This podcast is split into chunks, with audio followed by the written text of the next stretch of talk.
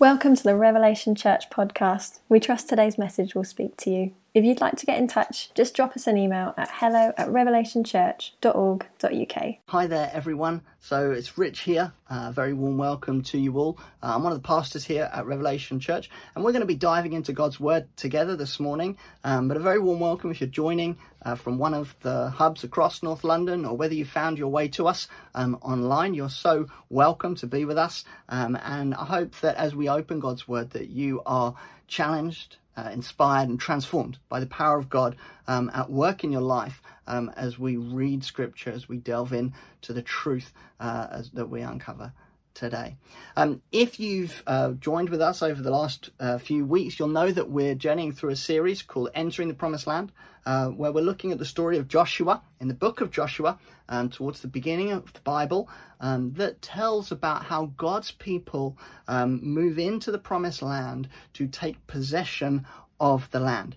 In that, they take possession of it, they dispossess, uh, the Bible uses that word, they dispossess the people in the land they essentially drive them out uh, before them. And as we saw uh, last week, and Steph touched on, um, a part of that driving out is driving out the peoples, um, but is driving out the idolatry and the, the, the, the pagan worship um, that is present in the land. And so the Israelites, uh, they drive out from before them um, the inhabitants so that they might um, possess the land. Um, now, this was promised to them centuries earlier um, to a man named Abraham. They've been released from captivity in Egypt. They've wandered in the desert for 40 years and they've just embarked on this military conquest um, to take the promised land. They've seen the fall of Jericho. Um, and in the last chapter, they just saw um, the defeat of Ai. So let's dive in, uh, and I'm going to read Joshua chapter 9, verses 1 through to 15. The words will come up um, on the screen as I'm reading.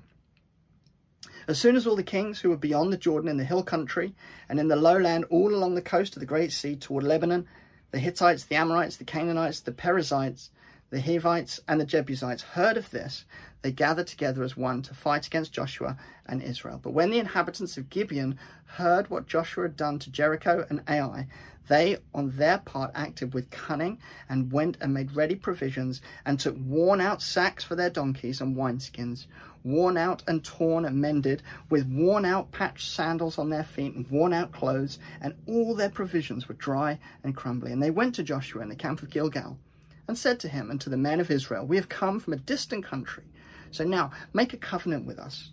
But the men of Israel said to the Hivites, Perhaps you live among us. How do we know we can make a covenant with you? They said to Joshua, We are your servants.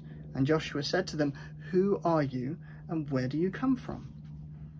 They said to him, From a very distant country.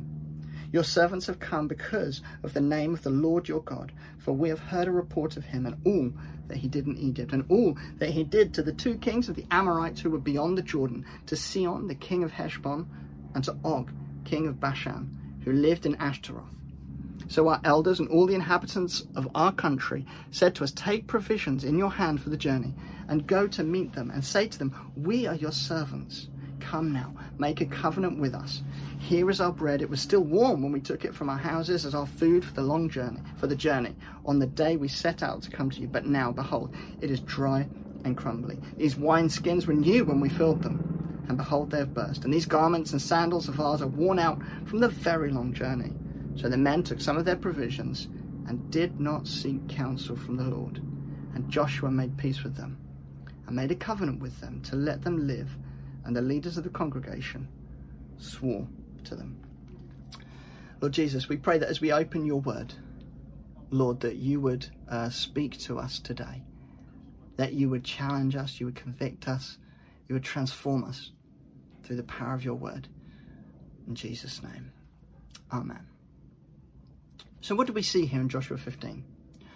Well, we see at the beginning all of the people uh, are catching wind of the Israelites' victory, um, of perhaps their slightly unusual strategies, of how they're taking the land, of how they're defeating cities, of how God is with them and showing them how to, uh, if you like, advance and possess the land. And these people are starting to get a little bit nervous, and so they decide to band together. They all band together to, to come together as one, to unify as an army against Israel and against Joshua. That is, uh, including uh, the Hivites, uh, who were the inhabitants of Gibeon. But this, these people, the inhabitants of Gibeon, uh, they take a slightly different tack they use cunning and they say, well, maybe if we can get them to make a covenant of peace with us, maybe we can kind of trick them um, into making peace with us. That means we can just carry on living in the land, we can carry on with our idol worship, we can carry on living as we want to live.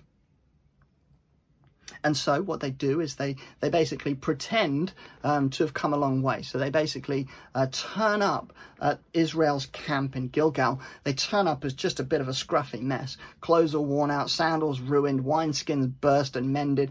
Um, they just turn up their food. They're um, all dried out and uh, crumbly and, and disgusting, really. And so they turn up at the Israelites' um, house and they and they, uh, their camp, and they say, "Come on, make a covenant of peace with us. We've come a long way to serve you. We've come a long way to come under, uh, if you like, your leadership. Uh, to come under. It's a di- diplomatic process. Essentially, they're trying to make an agreement of peace um, so that they can continue to live um, in the land. And actually, um, that's what we see um, uh, happens right at the end. Joshua gives way, and Joshua made peace with them and made a covenant with them. A covenant is a promise. Covenant is a promise that is a binding agreement. Now, today we have covenants. We it's usually a legal term, but a covenant would be an agreement between two parties um, that that that outset that if you like uh, that set the parameters of that relationship. And so here Joshua makes a covenant with the Hivites. He makes a covenant to let them live. And what we see actually is uh, that's what they were after. They come um, all disheveled um, and essentially they deceive the people of God. They deceive them into making this promise to let them live and to spare them. And actually, I just want to touch on three characteristics of this deception um, and then look at how that applies to our lives and how we can then avoid that deception. First of all, the deception was plausible. When they turned up, they looked an absolute wreck. Uh, Joshua and the people of Israel kind of thought, well, they can't have come to attack us because look at them, they're an absolute mess. They're a ragtag bunch of people, their clothes are falling apart, they've got no food, they can't have come to attack us, um, they must be coming for some other reason. Their deception, what they came with, looked plausible. Second of all, it was flattering. What they said to Joshua was, We've heard about what God has done in delivering you from Egypt. We've heard about how you defeated Jericho and Ai. We've come to be your servants. We've come to come under your leadership. It's flattering. And deception is often flattering. It often tells us what we want to hear. Um, there may well have been a sense of, of an, a bit of an ego boost for the Israelites. Think, yeah, actually, we are doing well. The military conquest is is going well. We're winning. We've just defeated Ai. Jericho's fallen. You know, this is this land is ours for the taking. Everybody's petrified. They're gathering together, think, trying to come against us. But we know God is on our side. Yeah, we're doing all right. Thank you very much. And deception will often do that. It will tell you what you want to hear. And lastly, the deception was binding. We see in verse 15 that uh, um, Joshua makes a covenant with the Hivites. It was binding. And so, where did Joshua and the Israelites go wrong to fall into this deception? Well, in, in verse 8, they ask questions, don't they? Who are you? And, and where have you come from? It's interesting that they actually didn't really get an answer what they got was a fairly vague response about who they were um, and where they were from. They didn't really get an answer of who they were. They just said, well, we've come from a very distant land. We've come from a long, long way away. Look, we're a disheveled mess. Um, will you make a covenant of peace with us? But we're given an even slightly uh, deeper insight into where they went wrong in verse 14. It says, So the men took some of their provisions and did not ask counsel from the Lord. So, having been, uh, if you like, uh, looking at the evidence in front of them, these people have come a long way. looking um, at the, uh, if you like, the flattery, uh, the self inflated ego, uh, and then uh, considering this, this binding covenant, they did not ask counsel from the Lord. What we see here is Joshua and the people of Israel stepping out of God's leadership and counsel. What they do is they make a judgment irrespective of God. They think to themselves, well, it's plausible.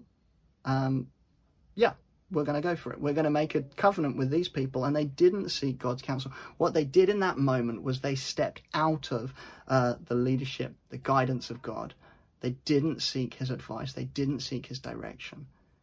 They chose to trust their own judgment over God's leadership. That, that's essentially what deception is.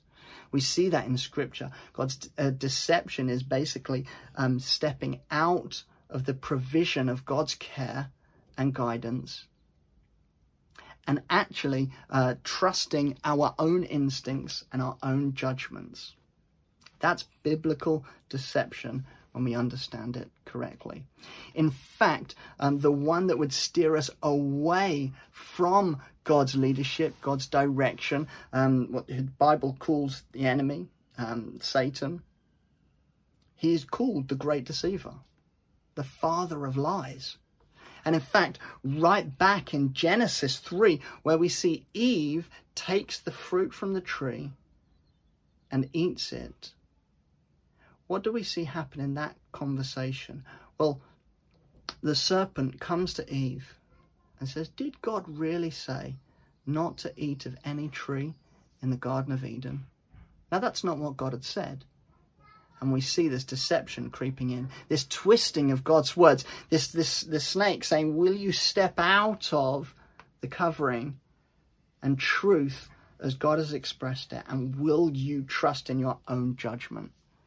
Because it says after that, and Eve, seeing that the apple was good for food, or seeing that the fruit was good for food, I apologize, it's not an apple, seeing that the fruit was good for food, she ate of it.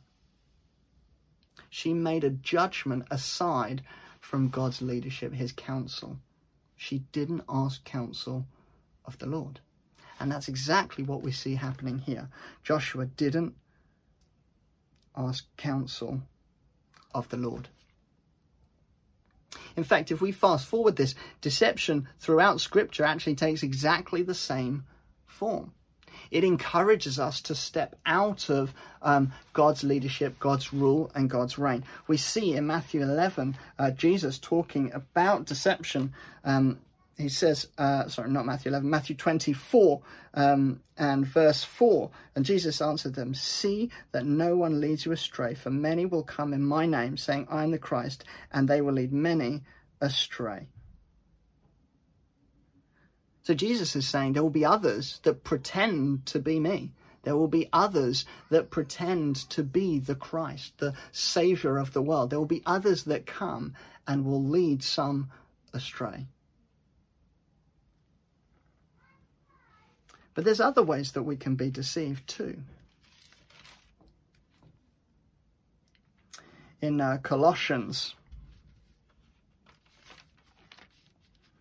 uh, in Colossians 2, verse 8, it says, See to it that no one takes you captive by philosophy and empty deceit, according to human tradition, according to the elemental spirits of the world, and not according to Christ. You see deception in every form, whether it's philosophical, um, in terms of wanting to uh, steer towards the wisdom of man, it moves away from God. If it's promises that are not according to or not from God, they're according to man, then again it's deception that moves us out of the plan and purposes, out of the sovereignty and lordship of Christ. And, and that's a very dangerous place to be. In fact, if we go a little bit deeper, even with our story in uh, Genesis, it says in 2 Corinthians 11, um, verse 3 But I am afraid that as the serpent deceived Eve, this is Paul talking to the Corinthian church, but I'm afraid that as the serpent deceived Eve by his cunning, your thoughts will be led astray from this sincere and pure devotion to Christ. So, if we're going to be led astray, if we're going to be deceived, we have to be deceived from something. We have to be taken away from something. And here in Corinthians, we see it's a removing from a sincere and pure devotion to Christ. And actually, for all of us as believers, we would have found that uh, moments, a moment in our life, and probably moments in our life, where actually we came to a realization that we didn't have all of the answers, that we didn't understand uh, the context, and actually the deception in our heart was from the enemy that had distracted us away. The deception was from our own hearts that had turned away and made judgments according to our own understanding and not according to God's wisdom and counsel. And so, actually, to combat this deception, we must do two things. Firstly, we must be humble enough to live in according to God's word. We must be humble enough to open our, openly acknowledge our mistakes to openly come and turn away from trusting in our own judgments. The Bible calls that repentance. Turning away from our own understanding, our own judgment, from worldly wisdom, and putting our faith and trust in Christ and coming under His counsel, His lordship, His guidance. Second of all, is to then be submitted to Christ's lordship. And so we see this turning away and we see this submission to pure devotion as it talks about in, in, in 2 Corinthians, this pure devotion to Christ, that actually we live according to his counsel, his rules, his guidance, his, his way and parameters set out for us through his word. That's why everything we do, we, we bring it back to Scripture. We weigh it against God's word. We say, well, God, what has God said in Scripture? And therefore, how does what we're doing, how does the way we're expressing X, Y, Z, whatever it is. For instance, if we were to take giving, how do we express our giving in accordance with God's word? Well, what does the God's word say about giving? And then we make every effort to live our lives in submission to that. Another provision for us is one another that actually God has given us one another as gifts to speak into uh, one another's lives. That actually, through brothers and sisters, there is much wisdom to be gleaned as God speaks, challenges, transforms us by his power. That wisdom and insight can then be passed on to others. That's essentially discipleship. That we disciple one another into following Christ, into living in submission under um, God's word. That actually, um, the Bible calls that a covenant. In the same way that Joshua and the people of Israel made a covenant with the Hivites to let them go, a binding agreement.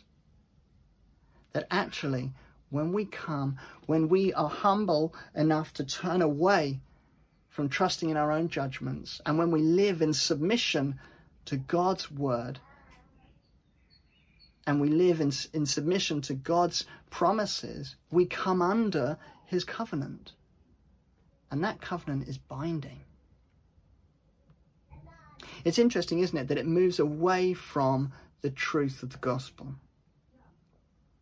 And here's the truth of the gospel that actually all of us have been deceived. All of us when we were born into this world we were deceived in our hearts.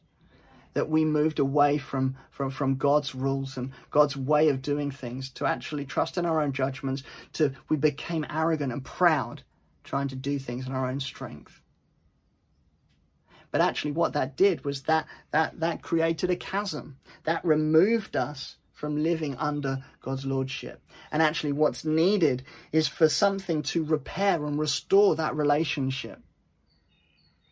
But if our hearts are deceived, if we're moved out of God's leadership, we can't change that. We can't transform that. We can't move back into God's lordship and leadership. We need something more powerful because the Bible describes that as us having died. When we step out of God's leadership, we have essentially spiritually died. And so we need we need an event or a circumstance to cause us to come alive again, to be reborn, the Bible says, and thereby come back under Christ's lordship. And that event was the cross. That was the purpose of Jesus coming to earth. That was the purpose of Jesus living a perfect life and dying a perfect death. He lived in perfect submission to the Father, never deceived, in perfect humility under God's authority. And he died to make provision for you and me, that we might be brought back under the lordship and reign of Christ. And that covenant that he has made with us, that promise is binding. When we live in that promise, when we are found, the Bible says, in Christ, when we humble ourselves and turn away from our own judgments and put our confidence in Him, we, we, we, we, we come under His Lordship and we are found in Christ. And now that covenant is now ours. That promise of salvation is ours. And so we have two responses to this. Firstly, if you are not a believer, the first response must be to come in humility, turn away from trying to do things in your own strength, turn away from the deception that, that, that, that has gripped your heart. Come in humility, repent, the Bible says, apologize, turn away from those things, and live in submission according to Christ. The second thing, if you are a believer, then it's to live in light of that. There will be many other things in life. There will be lots of things that try and steal our attention away from the primacy, from the firstness of the gospel, that seek to try and elevate things, whether that whether they're even good things, will try and elevate them above God's authority. But we must fight as believers to live in submission to God's word. And so everything that we encounter, well, what does the Bible say about that? And so, even when we look at some of the issues, particularly in our society at the moment around um, social justice, what does the Bible say about social justice? It's not enough just to advocate for justice. It's enough to advocate for a gospel that preaches and proclaims justice. The gospel must take primacy over all of those things that we encounter. And we must, and it, it is, can be tiring, can be exhausting. But we know there is a promise. So, where I mentioned the enemy, the father of lies, the great deceiver, who has, uh, from the beginning of creation, Genesis 3, has deceived mankind, Adam and Eve, and the rest of history. In Revelation 12, it says the great deceiver, the accuser of the brothers and sisters, the accuser has been thrown down forever. That the enemy has been defeated that actually we can have confidence that as we preach the gospel, as we preach justice, reconciliation, hope, love through the gospel, that actually we can be confident that God will bring about his victory in the lives and circumstances of those around us. Now, I understand this, this can feel a little bit abstract, a little bit intangible. But you see, it's, it's about adopting a posture. It's about where are our roots placed. Are we going to trust in the wisdom of the world, the wisdom of man, or are we going to trust in the wisdom and foundation as provided for us by God? So let me pray. Lord Jesus, we thank you for your grace to us. We thank you Lord, for your kindness. And Jesus, we just pray, Lord, that you would help us in those areas of our lives, Lord, where we may have given way uh, to deception, where perhaps we didn't see it, perhaps we trusted in our own judgment, and we just made decisions irrespective of, of, of, your consultation, without coming to you first, without turning these things over in prayer, without seeking godly wisdom and, and advice and guidance from brothers and sisters. Lord, we just pray, God, for grace. We pray, God, that you would come and help us, Lord, to come and, and, and just lay those things humbly before you and walk in accordance with your word and live in submission to your word and live in the light of the incredible covenant that you have brought us into as your sons and daughters. In Jesus' name. Amen.